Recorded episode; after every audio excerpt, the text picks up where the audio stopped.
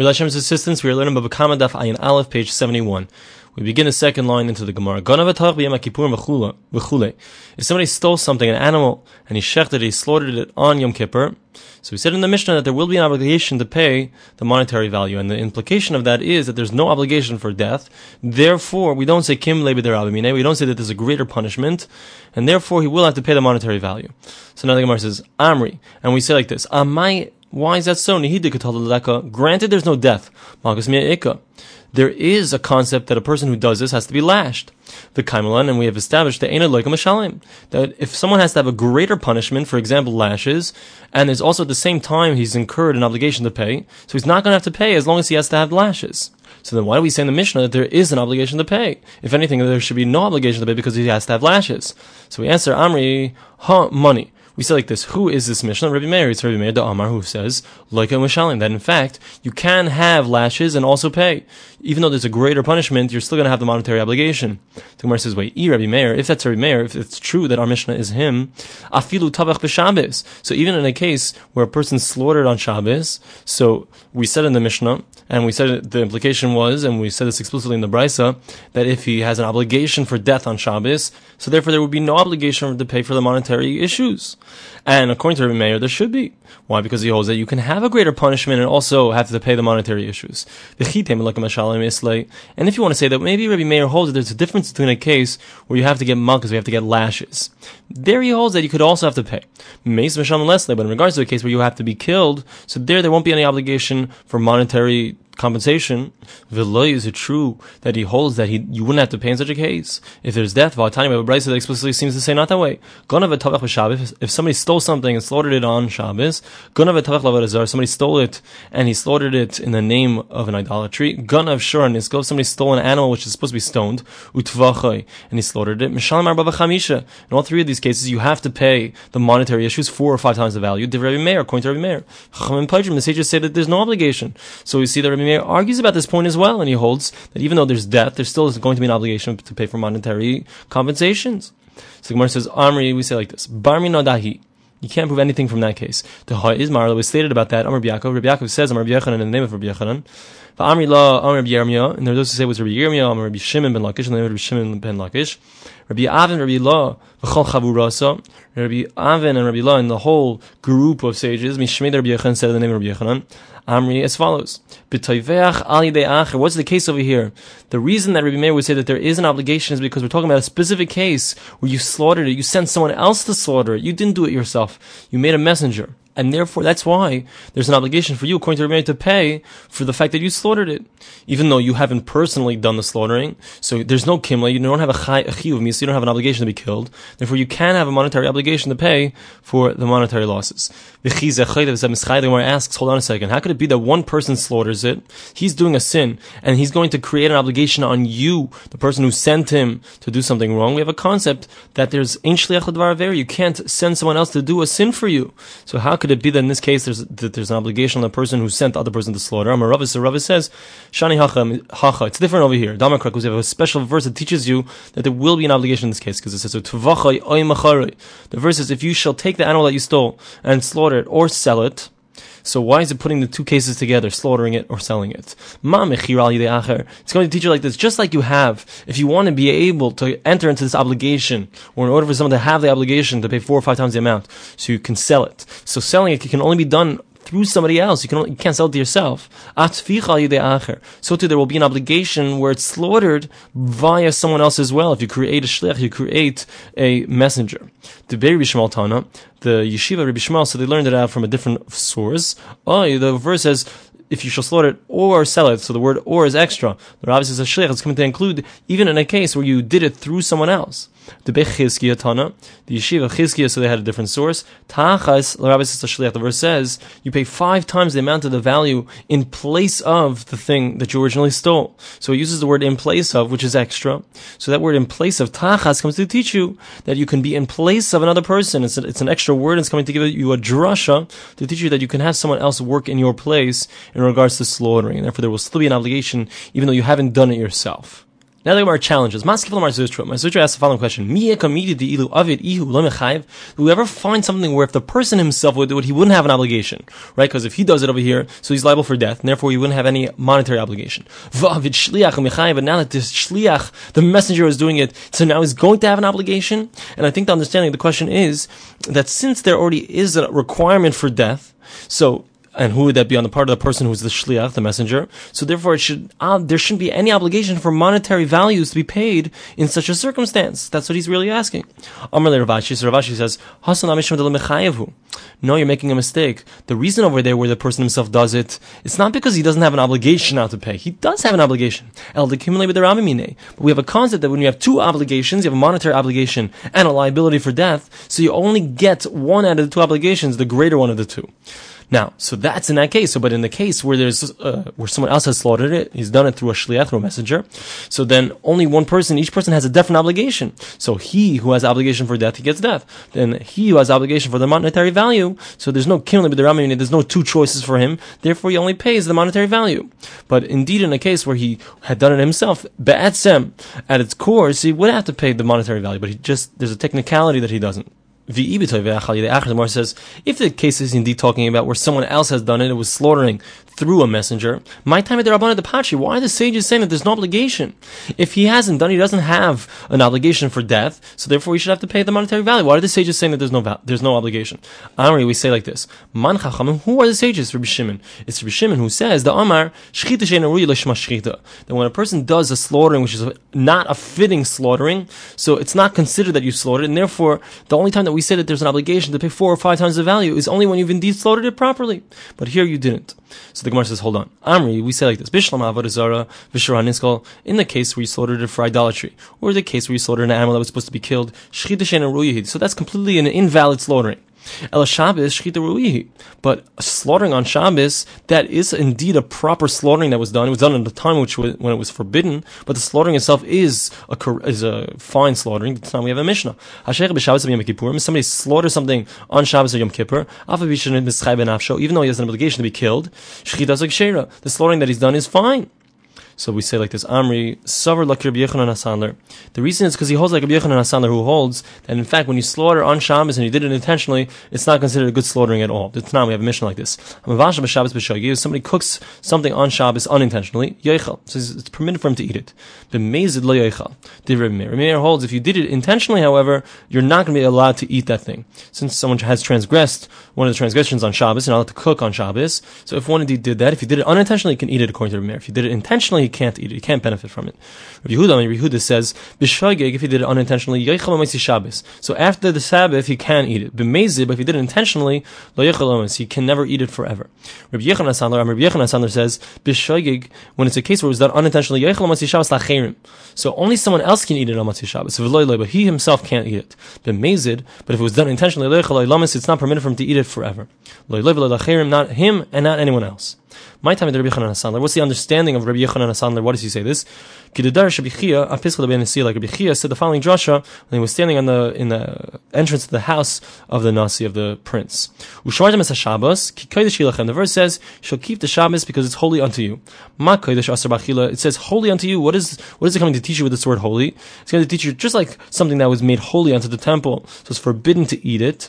Af ma'isa Shabbos asur bachila. So if somebody intentionally eats something, I'm sorry, intentionally cooks something on Shabbos, it's forbidden to eat it, just like something which is holy unto the temple. So the Gemara says, "Ima kodesh af Shabbos So if we find in regards to something which belongs to the temple, someone is not allowed to get any benefit from it. So we should say the same thing in regards to something which was cooked on Shabbos. One should not be able to have any benefit from it, which is not true. Talmud Lomer. That's why it says lachem. That the verse says it's holy unto you. What does it mean unto you? Shalachem. It's still considered yours. You can have benefit from it. Let's say if you want, you can feed it to your dog. You might think that even if it was done unintentionally, that you wouldn't be allowed to have any benefit from it, you couldn't even eat from it. So that's why the verse says, those who transgress, they're going to, they're going to die. But It's talking about somebody, who's the verse talking about that you can't have any benefit from it? Someone who's done it intentionally. So, but not if we're talking about somebody who's done it unintentionally, then he can indeed eat from that thing. So there's actually an argument about this in regards to the following. Between Rav Acha and Ravina. Chana Ramasa Shabbos Daraisa, Chana Ramasa Shabbos Darabanan. One says if somebody makes something on Shabbos and he wants to know if he can benefit from it, one says from the Torah it's forbidden, and one says that it's only from the sages that it's forbidden. The one who says it's from the Torah, it says, as we just said, as we just derived it from the pasuk, from the verse. One according to the one who says that it's from the sages, Amakra, we have a verse that says, Kaidashi, that the thing is holy. What's it talking about? It's not talking about the thing that you made on Shabbos. He Kaidash, Shabbos itself is holy. Vain myself Kaidash. And the implication is that something that was made on Shabbos doesn't have a holy status, and therefore we're making it forbidden. So according to this person, this that we say that it's forbidden to eat something that was made on Shabbos is only midrabanan, only from the sages. They said that they're afraid perhaps that if we allow you to eat it, so then you're going to come to do it in the future. You're going to think that it's okay. But from the Torah itself, so we don't see that the thing that was made in a forbidden manner is actually forbidden to be eaten. Now the Gemara says, according to the one who says that this that if a person slaughters something, let's say an animal on Shabbos, he does a forbidden act on Shabbos. So it's from the Torah that it's forbidden to eat that thing. So that would say that the slaughtering is an invalid slaughtering. So based on that, we understand onto the top of 71b, we understand why Pachi Rabbanan, the sages say that there's no obligation in such a case for him to pay four or five times. Why? Because he hasn't slaughtered, slaughtered it properly. El Lamanda Amar de Rabbanan, according to the one who says that it's only from the rabbis that they say that there's no that it's not considered a good slaughtering and therefore will be forbidden to eat. So, but according to them, be'atzem from the Torah, it is considered good slaughtering. Ah, my pachi rabbanan. So why did the sages say that there's no obligation to pay for four or five times? You've slaughtered it. Just from the sages that it's not considered a good slaughtering. But you have slaughtered it and you should have an obligation to pay four or five times. So Gemara answers, asha'ara, that when we say that there's no obligation according to the sages, it's going on the other case, of avodah zara, in the case where you slaughtered it towards an idolatry, but sure, on Niskal, you slaughtered an animal which was meant to be killed. But indeed, if you had slaughtered an animal on Shabbos, it's considered a good slaughtering from the Torah, and therefore you would have an obligation to pay four or five times, even according to the sages. Another Gemara challenges Rabbi Meir. According to Rabbi Meir, why does he say that there's an obligation to pay if you slaughtered it towards an idolatry? We have a very big problem with that. Came in the shachid bapurta because as soon as the person slaughters it, even a drop, he has not even come close to completing the slaughtering. Asra. So it's made the animal forbidden because when a person slaughters an animal to idolatry, it makes the animal completely forbidden. Idich now the animal becomes forbidden because it was slaughtered to avodah to idolatry. It no longer belongs to the original owner, and therefore you haven't, when you complete the slaughtering, you haven't slaughtered something that belongs to the guy you stole it from anymore. So why would you have to pay four or five times? You haven't slaughtered something that you stole that belonged to him anymore. Um, Rav Rav explains that the cases where the person who's slaughtering specifically said that he's not, he doesn't want it to be considered that he's served this idolatry until he finishes the slaughtering, and therefore it doesn't become, it doesn't go out of the domain of the person that it was that it belonged to originally until after the slaughtering is completely done, and therefore there is an obligation to pay four or five times. Now, the Gemara says, sure, Haniskol, in the case where someone slaughtered an animal that was supposed to be stoned, Isura Ananinu. So the animal, the, the person who owns it can't get any benefit from it, and therefore, why is it considered that you're slaughtering something that belongs to the original owners? You haven't slaughtered something that's theirs. I mean, if anything, it's even difficult to say that you actually stole something that belongs to him. It doesn't belong to him, the animal has to be killed, he can't get any benefit from it. Amar Rava, so Rava explains like this, Hachab my skin, what's the case over here? A very specific case. K'kuntchamuster the shomer. Ruvain, who owns the animal, he gave it over to Shimon the Shomer, the guardian. The and while it was in the possession of the guardian, so the animal caused damage. And then it, when it caused damage three times, or killed somebody three times, while it was in the house, in the possession of the guardian. And the, the animal, the judgment was passed on it that had to be killed, while it still belonged, this was still in the possession of the guardian. And now Levi the Ganav, the third party, comes along and steals it. So what happens here? He's stolen it from a guy. He's stolen it from the guardian. Now, what's the ramifications of that? Rabbi Meir said like Rabbi Yaakov. Rabbi Meir will hold like Rabbi Yaakov, is like Rabbi Shimon, and like Rabbi Shimon. What's that going to help us? As follows. Like Rabbi Yaakov. He holds like Rabbi Yaakov the Amar Afni Lebaylam Muchser. He holds like Rabbi Yaakov who says that now the Shomer, even though the animal has to be killed, if he wants to, he can take the animal that's supposed to be killed and return it back to the original owners, even though he has to return back a good animal, he can return back the animal as it is, and his and his yotze he's fulfilled his obligation to give back the animal to the original owners. So now you stole it from this person who could, could have returned it, right? So now that you've done that, so you owe him the animal that he could have returned. And he also like Shimon the Amar who holds Even though this animal has no value intrinsically because that has to be killed, but still it would prevent the person, the shomer, the guardian, from having to pay the original owners any money that they pay for the animal that, that he had been watching. Right? If he doesn't give back the animal, so he has to pay the original owners for the animal that he was watching. So now by sealing it, you've prevented him from being able to give back the animal, and you've created an obligation for him to pay, and therefore that's why you, the Ganev, the person who stole it, will indeed have an obligation to pay. The times we have in the Mishnah, Rabbi Shimon, Shimon says, that if a person, let's say, steals something which is kachim, right? Ruvain said, I want to make my animal, I want it to go to the temple. So now it no longer belongs to Ruvain, it belongs to the temple. But nevertheless, despite the fact that it's in his possession, and not actually in the possession of Hekdesh of the temple, someone comes along and steals it, they're really stealing from the temple. But since this person accepted upon himself an acharais, an obligation that if it gets lost or stolen, he's going to have to pay for it. So therefore, there is an obligation on the person who stole it, as if he stole from the person himself. He'll have to pay kefil, pay, pay double. And the reason is, Alma, we can deduce, that when there's something which it doesn't have intrinsic value to him, it's not his, but nevertheless, if, if it's lost, it's going to cause him to have to pay the value of the thing. It's a secondary, it's a secondary thing. Nevertheless, it's considered like the person stole that thing. So we see we could say the same thing over here as well, and that's that's how you can have a case where you have an obligation on a person who's slaughtering an animal which is supposed to be stoned to pay for the four or five times, despite the fact that the animal has no value intrinsically or doesn't belong fully to the person that it's being stolen from. Amar Rav Kahana. Rav Kahana says, "I'm Risa l'shmeizik amid Rav Zvid min Harda." I said over this entire sugya in front of Rav Zvid from Narda. Mimotzes mukas hasis and Meir, and he asked the following challenge. We said that the Mishnah is like Rabbi Meir. We wanted to understand why is it that there's an obligation to pay for the monetary damages if a person is also getting malchus. If let's say someone is shechts, he slaughters it on Yom Kippur, so he's also going to get lashes for doing something which is forbidden on Yom Kippur. And despite the fact that there's also going to be a monetary obligation, so we said it's according to Rabbi Meir who says that you can have lashes and you can also get the monetary obligations. So that's the implication. So the Gemara says, is it true that you can establish that it's only like Rabbi Meir, like Rabbi Shimon, and not like Rabbi Shimon? And Rabbi Shimon holds that if you would indeed get malchus, once you're getting those lashes, you can't have to pay the monetary value. But we're going to see that the implication is from the Mishnah that Rabbi Shimon agrees that you would have to pay. So what's going to be the explanation? Vakatani Seifa, we said in the end, Rabbi Shimon poiter b'shnei elu, that Rabbi Shimon says there's no obligation in specifically these two cases. The implication is, Mechlavi can deduce, the then the rest of the Mishnah in all the other cases, he would indeed agree, even in the case where, where a person slaughtered it on Yom Kippur. So, what's the understanding? How could it be? Amar Lei. So he responded and said, "You're making a mistake." Loi.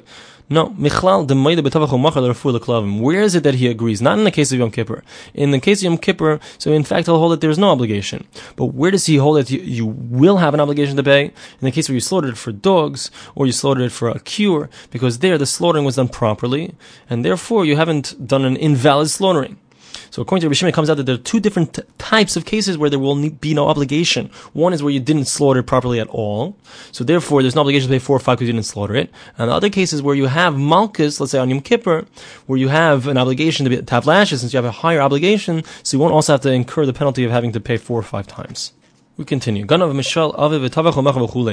in the Mishnah if somebody steals from his father and then he slaughters it, or he sells it. So if afterwards the father dies, so he's going to have an obligation to pay four or five times. Bamine Rav Meir Nachman.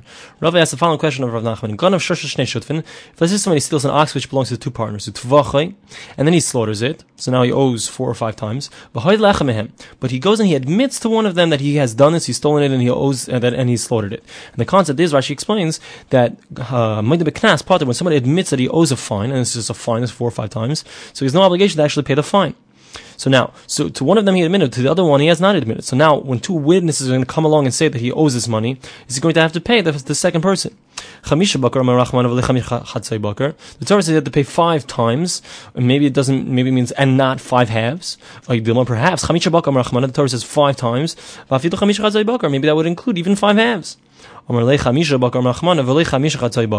So at first, so the response was that you have to pay, you can only pay five times and not five halves. So the Gemara challenges. I'll ask you a question from our Mishnah, from this case. Someone steals from his father, and he slaughters it and he sells it. And then the father dies. So he has to pay four or five times. The Gemara says. In this case, since the father has died, so it's similar to a case where someone has gone and admitted to one of the partners. Why? Because over here, let's say he has some brothers. So in regards to his own portion, he doesn't have to pay four or five times, but in regards to the other brothers, so he'll have to pay their, their four or five times. That being the case, what does it? It says that you do have to pay. So that shows, that proves that you will have to pay, in fact, part of the four or five times, which is not like what we just said. My so he responded and said, "What are we dealing with over here? That the father, before the father passed away, so he brought his son to court. So that's why he has to pay four or five times. But if he had not brought him to court, my was going to be the halacha. Then he doesn't have to pay four or five times. If that's the case, mishal aviv. This is says in the end of the Mishnah that if he steals from his father, umes, and the father died, and then he went and he slaughtered it or he sold it, then he doesn't have to pay four or five times.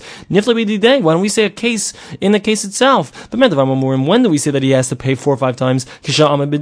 When the father got up and brought him to court. But if he hasn't brought him to court, then he won't have to pay four or five times. Why do we have to go on to a new case where the father died before? So he responded and said, Hakinami. We could have answered that. We could have said that in the Mishnah. However, I did not Resha Gana Aviv. Once we say in the first case in the Mishnah, where he stole it from his father, and the father dies afterwards. So we also want to say another case where the father died, and that's the thing that we switch around, and then he went and he slaughtered it and he uh, sold it. For the next morning. Amarle Chamisha Bakar. Amarachmana. So he changed his answer. He said, actually, the Torah says when it says five, you have to pay five. So you can even have to pay five halves. So why did I tell you this answer last night? Until the top of 72a this is an expression which means because I hadn't actually delved into the matter very well and I hadn't thought about it enough, but in fact, it's included in that which the Torah says you have to pay five times, it could be even five halves. So what's the difference between the first part of the Mishnah and the second part of the Mishnah? Meaning, because now we don't have to establish and say that the first part of the Mishnah is talking about where the father brought him to court. No, it could be talking about where he didn't bring him to court. And he still has to pay, once he has an obligation to pay when the father dies afterwards. So there's going to be an obligation for him to pay because the obligation came before. And therefore, that's why in that case, well, what's the reason, why in the first part of the case does he have to pay? In the first part of the Mishnah, where the father died later on, why does he have to pay? In the second part, even if the father dies earlier on, also there are brothers, and he's shechting, he's slaughtering something that belongs to his brothers. So why doesn't he indeed have to pay? So he responds and says, in the first case where it still belongs completely to the father, so then it's considered that he's slaughtered something completely in a forbidden way. Safer, but in the second case where the father died first, so now it partly belongs to him as well as his brothers. And therefore we won't say that it's considered that he's done something which is completely forbidden, because he's also slaughtering something that partly belongs to him.